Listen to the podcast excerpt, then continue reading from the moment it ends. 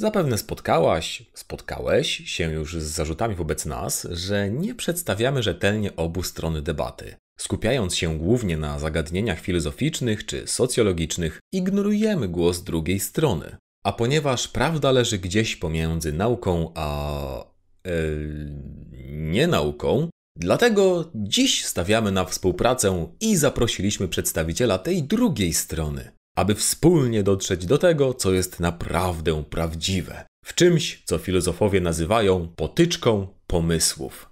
To powiedziawszy, oddaję głos.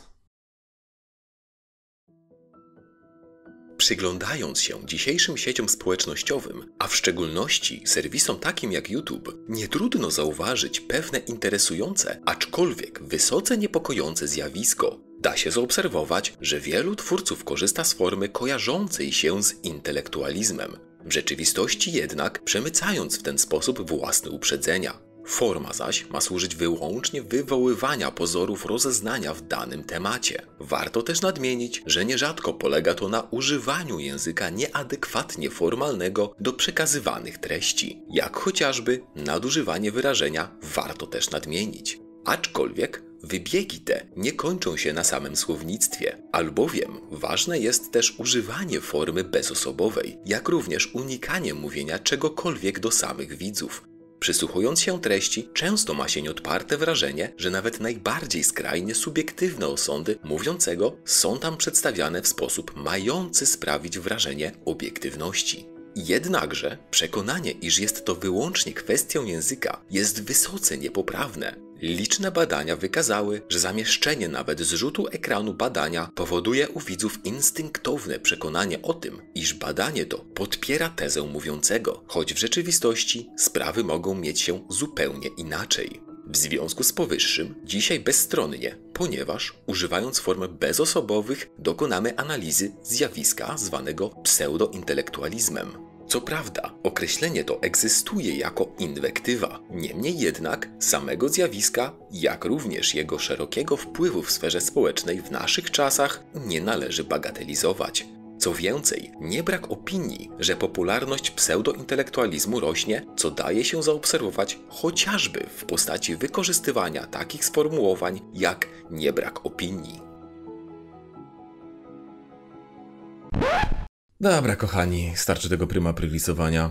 Dzisiaj pomówimy chwilkę o retoryce i wbrew pozorom będzie poważnie. Ale najpierw zdefiniujmy sobie ten pseudointelektualizm. Bo to słowo podejrzanie brzmi jak obraza w stylu nie mam co wymyślić, to dostawię pseudo. I rzeczywiście tak czasem bywa stosowane, ale nie o tym będziemy mówić. Definicja ze słownika języka polskiego może być odczytana dość niefortunnie. Osoba pragnąca uchodzić za intelektualistę, a nie mająca do tego żadnych podstaw. No, jest to poprawne, ale ta druga część prosi się o rozwinięcie. Lepiej tu się ma angielskie dictionary.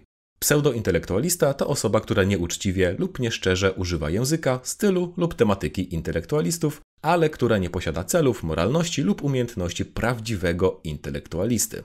Oraz brakuje jej dogłębnej wiedzy lub krytycznego zrozumienia. Więc, jak widzicie, możemy używać tego słowa lepiej pierwszym segmencie żartowaliśmy sobie ze stylu Szymona z Wojny Idei, no bo cóż, wiele z jego wideo to taki podręcznikowy przykład. Choć powołuje się na socjologię, filozofię i psychologię, to no, może z tą pop-psychologią mu jakoś idzie, bo z socjologią to zazwyczaj ma tyle wspólnego, że mówi o społeczeństwie, a z filozofią to jakby powie czasem jakiś największy ogólnik, ale nie licząc jego wideo, gdzie w dwie minuty czyta z Wikipedii, to próżno jej tam szukać. Ale co ważniejsze, to często poglądy, które wojna idei przedstawia, należą do postaci z tak zwanego intellectual dark web. Wiecie, intelektualistów wyklętych. I stoją wręcz w sprzeczności z współczesnym rozumieniem tych zjawisk przez nauki społeczne. I zamiast przedstawić to współczesne rozumienie, Szymon woli mówić o pewnych środowiskach, które to zbijają kapitał polityczny przez wprowadzanie podziałów. W naszych odpowiedziach na wideo Wojny Idei, zarówno przeszłych, jak i nadchodzących, często pojawiają się komentarze, że te nasze wideo są takie niemerytoryczne i emocjonalne. Stąd nasze śmieszkowanie pod tytułem Zero Merytoryki. Śmieszki śmieszkami, ale te komentarze pokazują autentyczny problem.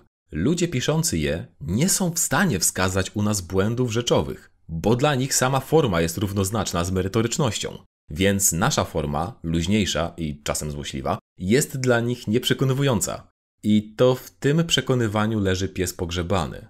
Ale o tym zaraz, najpierw o naszej formie.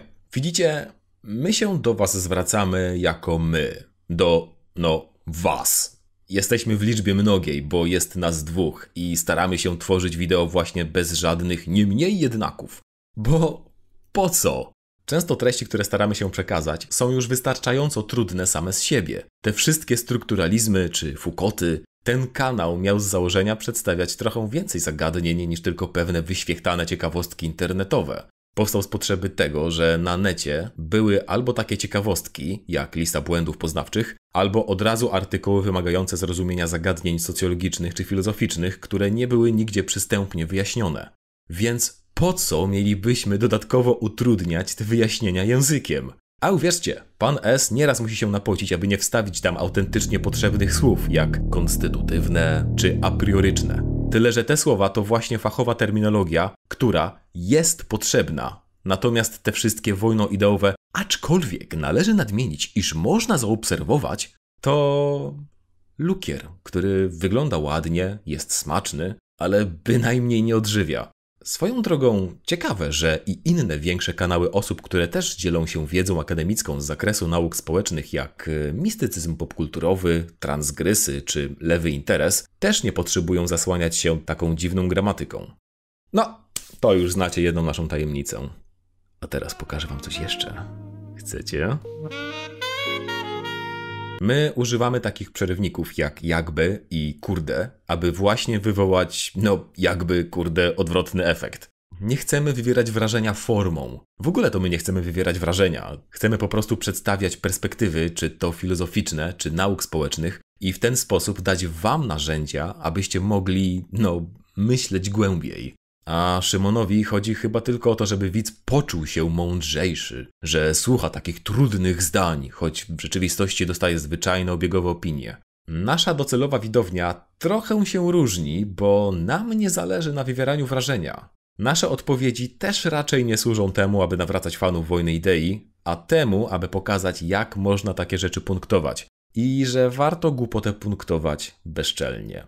Zresztą wielu z fanów Szymona i tak tu niewiele dla siebie znajdzie, bo nasz kanał, no, nie jest pochwałą potocznego myślenia. A nawet odwrotnie, teorie mają to do siebie, że są dość odległe od potocznego myślenia, bo gdyby nie były, to no, nie byłoby potrzeby ich opisywać. I chyba dlatego czasem pojawiają się głosy, że my zawsze wyjeżdżamy z polaryzacją, zamiast znaleźć jakiś złoty środek między tym, co opisują nauki społeczne, a tym, co ludzie sobie myślą.